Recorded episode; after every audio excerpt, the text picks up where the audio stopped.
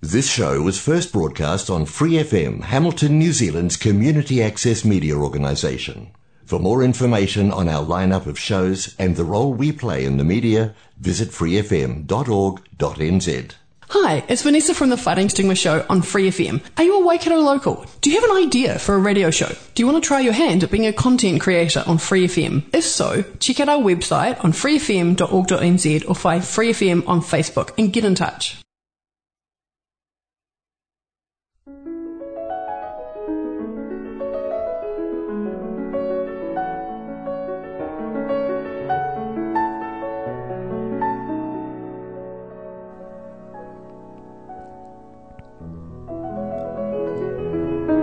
안녕하세요. FM 89.0 와이카토 한인방송 시와 음악의 사랑이 소망이 아빠 윤상현입니다. 시와 음악 2월 셋째 주 방송 시작하겠습니다.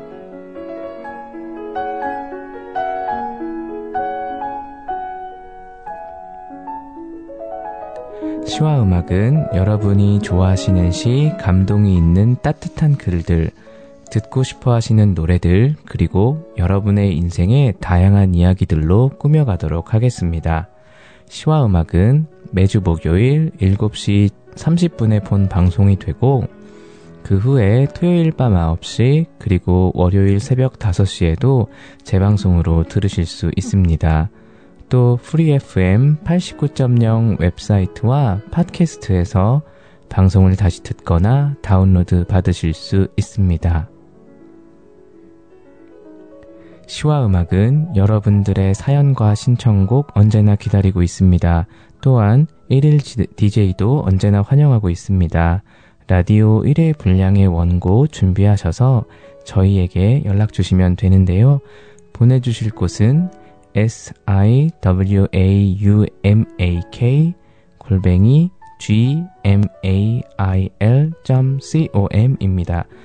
시와 음악 at gmail.com으로 보내주시면 됩니다.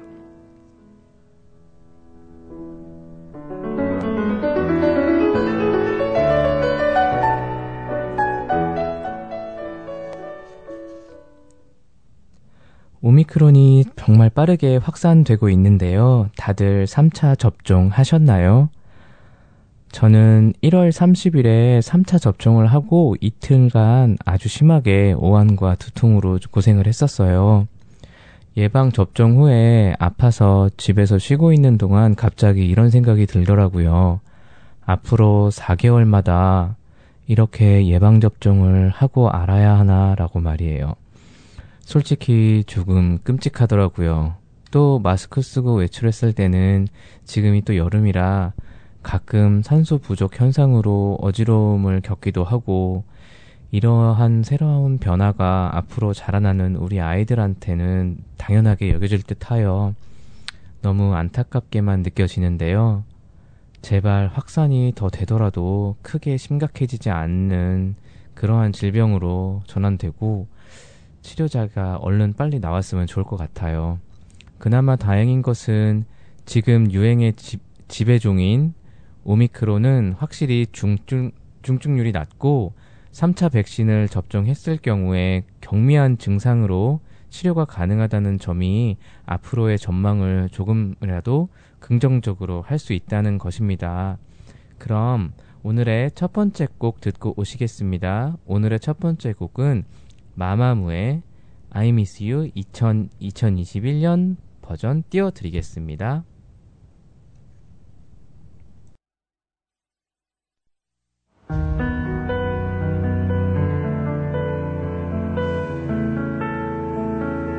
저녁 노을 하늘을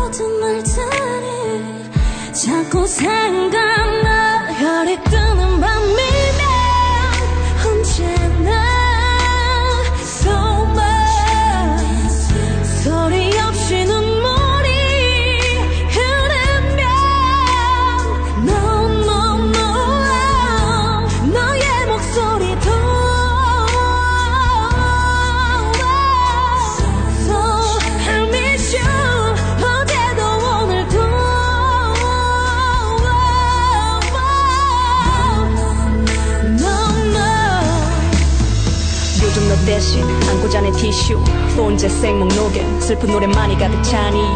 이 노래처럼 내 맘을 위로해 줄 것만 같아. But I miss you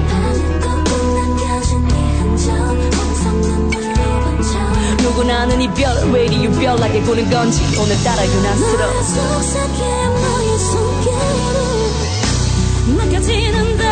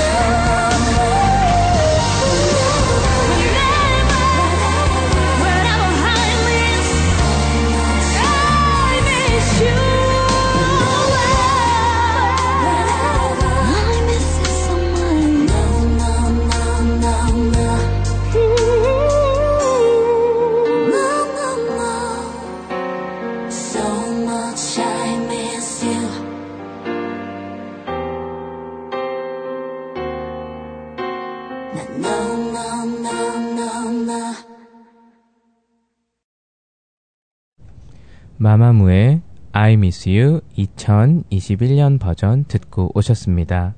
아이돌 중에 항상 수식어가 따라다니는 믿고 듣는 마마무. 코로나 3년 차로 접어드는 요즘 한국에 계신 부모님과 친구들을 그리워하는 마음으로 선곡해 보았습니다. 작곡가 김도훈이 프로듀싱한 마마무는 춤보다는 보컬이 돋보이면서 보컬에 국한되지 않는 다양한 장르의 퍼포먼스가 가능한 그룹을 구상하다가 화사와 휘인을 먼저 영입하고 그 후에 문별과 솔라가 합류하여 2014년에 데뷔를 한 제가 가장 좋아하는 아이돌 그룹입니다.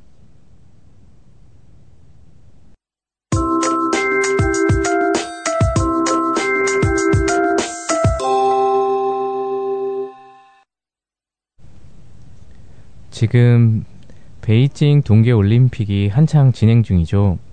정말 말도 안 되게 어이없는 편파 판정으로 대한민국 선수들을 비롯한 많은 국가의 상위권 선수들이 실격 및 경고 등으로 메달을 강탈당하는 사건들이 발생을 하였습니다. 경기 전에 스키, 스치기만 해도 실격이라는 말이 농담인 줄 알았는데 정말 그게 현실이 되고 말았습니다. 자신의 커리어를 위해서 평생 고된 훈련을 이겨내고 그 어려운 국가대표에 선발되고 자신의 모든 것을 건 대회에서 이런 말도 안 되는 편파 판정으로 부당함을 당한 선수들의 심정은 정말 어떨까요? 현재 온라인 커뮤니티에서는 반중 감정이 걷잡을 수 없이 커지고 있는 상황인데요. 이러한 상황에서 한 중국 네티즌이 세월호 사진을 게시하면서 한국인을 조롱하는 게시물에 정말 많은 분들이 크게 분노하셨습니다. 저는 이러한 사태의 가장 큰 원인은 IOC, 국제올림픽위원회에 있다고 생각합니다. IOC 인터내셔널 올림픽 커미티의 약자죠. 전 세계적으로 가장 부패한 단체 중의 하나입니다. 이 단체에서 주관하는 올림픽 선수들의 커리어를 위해서는 국가대표에 출전하여 열심히 경쟁하는 선수들을 응원해야 하는 것이 마땅한 일이지만 경기 종목을 보면 전 좀 고개가 갸우뚱해집니다. 자, 소위 스포츠 강국이라고 하는 미국을 위한 아니면 다른 선진국들을 위한 종목들이 너무 많죠. 쉽게 예를 들어 설명을 드리면 미국이 육상의 강국입니다. 그러면 달리기 종목이 하나만 있는 것이 아니라 100m, 200m, 400m, 1000m 막 구간을 여러 개로 나눠서 구간마다 금메달을 주고 수영도 마찬가지입니다. 자기들이 수영에 강하니까 자유형, 배영, 평영, 저병 그것도 또 100m, 200m, 400m, 1000m 이렇게 금메달 수를 늘려 놓으니까 당연히 그들이 항상 상위권에 있을 수밖에 없는 것 아닌가요? 그럼 대한민국이 잘하는 양궁도 왜 100m, 200m, 400m, 1000m 이렇게 여러 개로 나눠서 쏘아야 하면 안 되는 걸까요? 또 1998년 서울 올림픽에서 서울 정식 종목으로 채택된 태권도를 한번 볼까요? 올림픽 정식 종목으로 채택되기 전에 엄청난 자금이 로비로 사용이 되었고 또 그럼에도 불구하고 한 국가에서 메달을 전부 따는 것을 방지하기 위해 대한민국이죠. 당시 대한민국은 전 체급의 모든 선수를 출전시킬 수 없었습니다. 지금도 이 체급에 대한 제한은 아직 남아 있고요. 또 올림픽 개최국 선정에도 많은 로비와 온갖 일들이 벌어지고 있기에 사실 저는 올림픽을 잘 보지 않는 편입니다. 그렇다고 그 선수들의 노력을 외면하는 것은 절대 아니고요. 처음부터 이 불리한 조건에서도 성적을 내는 대한민국 대표 선수들의 노력에 진심 어린 존경과 응원을 항상 보내드리고 있습니다. 그럼에도 정말 금메달을 따내는 대한민국 선수들 정말 대단하신 것 같아요.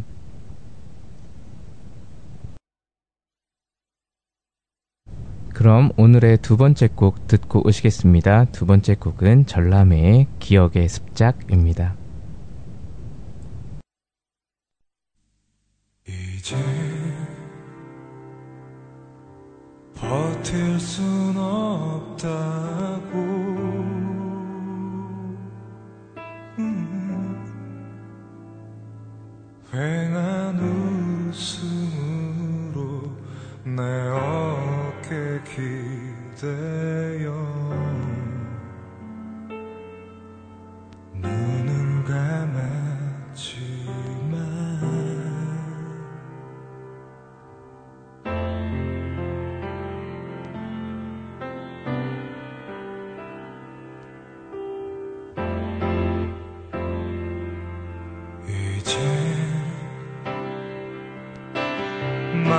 수 있는 것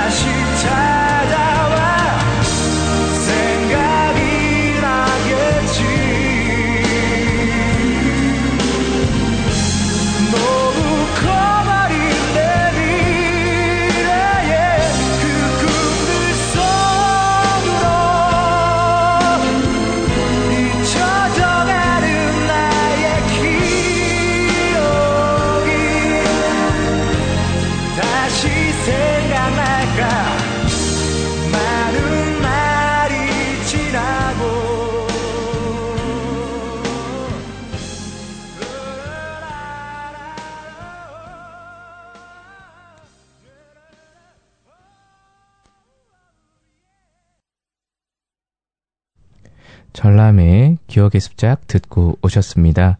1993년부터 1997년까지 활동한 대한민국의 남성 듀오 김동률과 소동욱으로 구성된 전람회는 1993년 대학가요제 입상으로 데뷔하였습니다. 2012년 건축학 개론의 OST로 삽입되면서 재조명을 받은 이 노래는 제 18번입니다.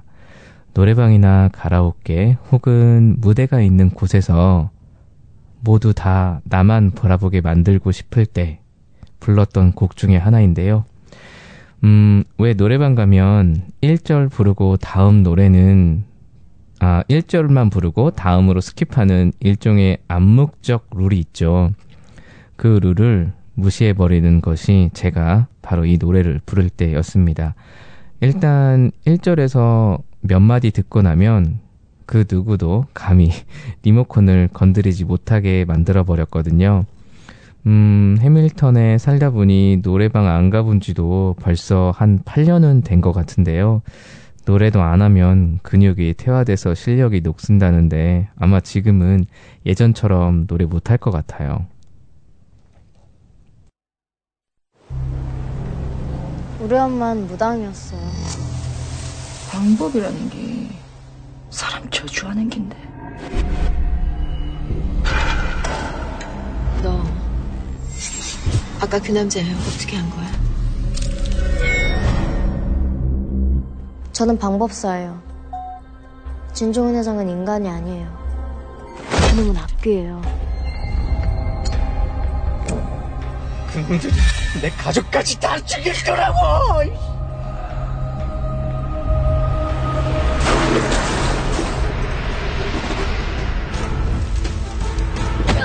너만 정의로워? 나 그 내보고 버째 새끼 누가 죽였는지 알아? 너야 이년아 뭐라고 어? 저한테 언니가 방법하고 싶은 사람 이름 말해봐요.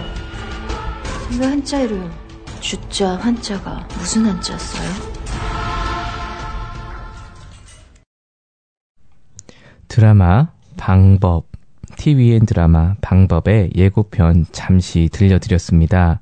이달의 추천 영화는 2021년 7월에 개봉한 방법 제차의입니다. 이 영화는 독특하게 드라마 그리고 영화로 이어지는 점인데요. 드라마는 2022년 TVN 월화 드라마로 방법된, 아, 방영된 방법이라고 합니다. 또 연상호 영화 감독의 최초 드라마 지필이라는 점인데요. 여기서 연상호 감독을 잠시 설명, 아, 소개시켜 드리겠습니다. 연상호 감독은 애니메이션을 시작으로 영화계에 입문하였습니다. 가장 대표작은 부산행이죠. 하지만 부산행 이후에 염력, 반도 등의 영화가 아쉽게 흥행에 실패하면서 드라마 각본으로 전향하여 쓴 드라마가 바로 이 방법이고요. 이 방법에 드라마 세계관이 연결된 것이 영화 방법 제 차의입니다. 또 오징어 게임에 이어서 넷플릭스 전체 1위를 달성하면서 전 세계 특히 유럽의 문화 평론가들의 엄청난 호평과 지지를 받은 지옥의 연출과 각본을 맡기도 하였습니다. 영화 제작은 특히 상업 영화는 투자자나 제작자들의 영향으로 감독이 100% 자기가 연출하고 싶은 영화를 다 연출하지 못하는 점이 좀 있긴 한데요. 그런 것을 감안하면 염력이나 반도의 영화는 연상호 감독의 의지와는 또 다른 변수가 영화 제작에 반영된 것이 아닐까라는 생각을 해봅니다. 특히 이 방법 영화 제차의에 나오는 차량 추격신은 정말 볼만하니까 꼭 한번 추천드리겠습니다. 그리고 영화를 보시기 전에는 반드시 드라마도 먼저 보시길 추천드리는데요. 드라마의 주연진은 성동일, 조수미, 엄지원, 정지소 배우분들의 열연이 가장 인상 깊고요. 또 드라마 매회 끝날 때마다 긴장감이 정말 장난이 아닌 그런 드라마입니다. 정말 강추드리는 작품입니다. 한 가지 공지사항이 있습니다. 제가 개인적인 사정으로 인해서 시와 음악 라디오에서 더 이상 여러분들과 만나 뵙지 못하게 되었다는 것인데요. 저도 정말 아쉽습니다만 사랑하는 사람이 저를 필요로 할 때 옆에 있어주는 것이 사랑하는 사람에게 해줄 수 있는 가장 당연한 일이 아닐까 생각합니다. 여러분들을 더 만나 뵙지 못해 무척 안타깝지만 이렇게라도 여러분들을 뵐 수 있어서 너무나도 감사하고 뜻깊은 경험이었고요. 추억이 될 듯 합니다. 그동안 성원해 주셔서 너무 감사드립니다. 마지막으로 인사드리겠습니다. 지금까지 시와 음악의 윤상현이었습니다. 그럼 다음 주 허선진 DJ님과 다시 만나실 때까지 여러분 모두 건강하시고 즐거운 시간 그리고 행복한 추억들 많이 만드시길 바랍니다. 감사합니다.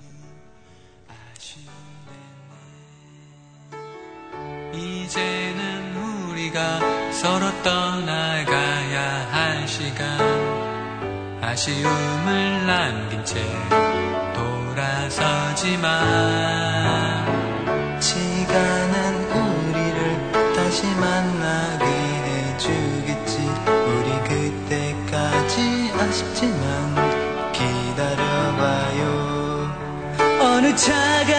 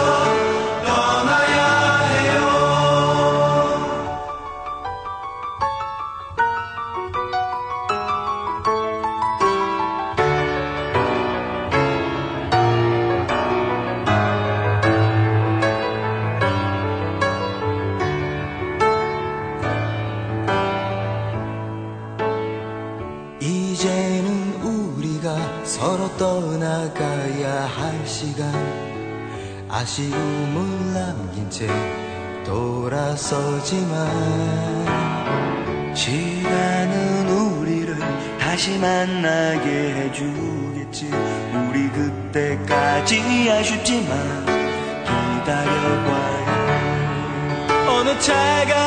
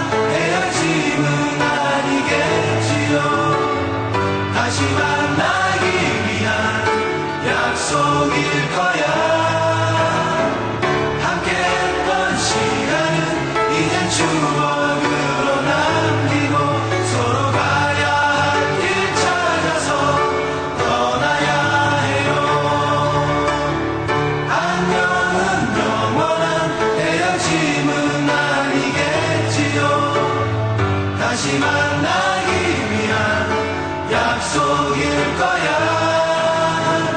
함께 했던 시간은 이제 추억으로 남기고 서로 가야 할 길 찾아서 떠나야 해요.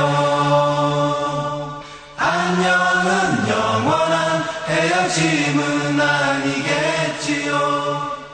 다시 만나기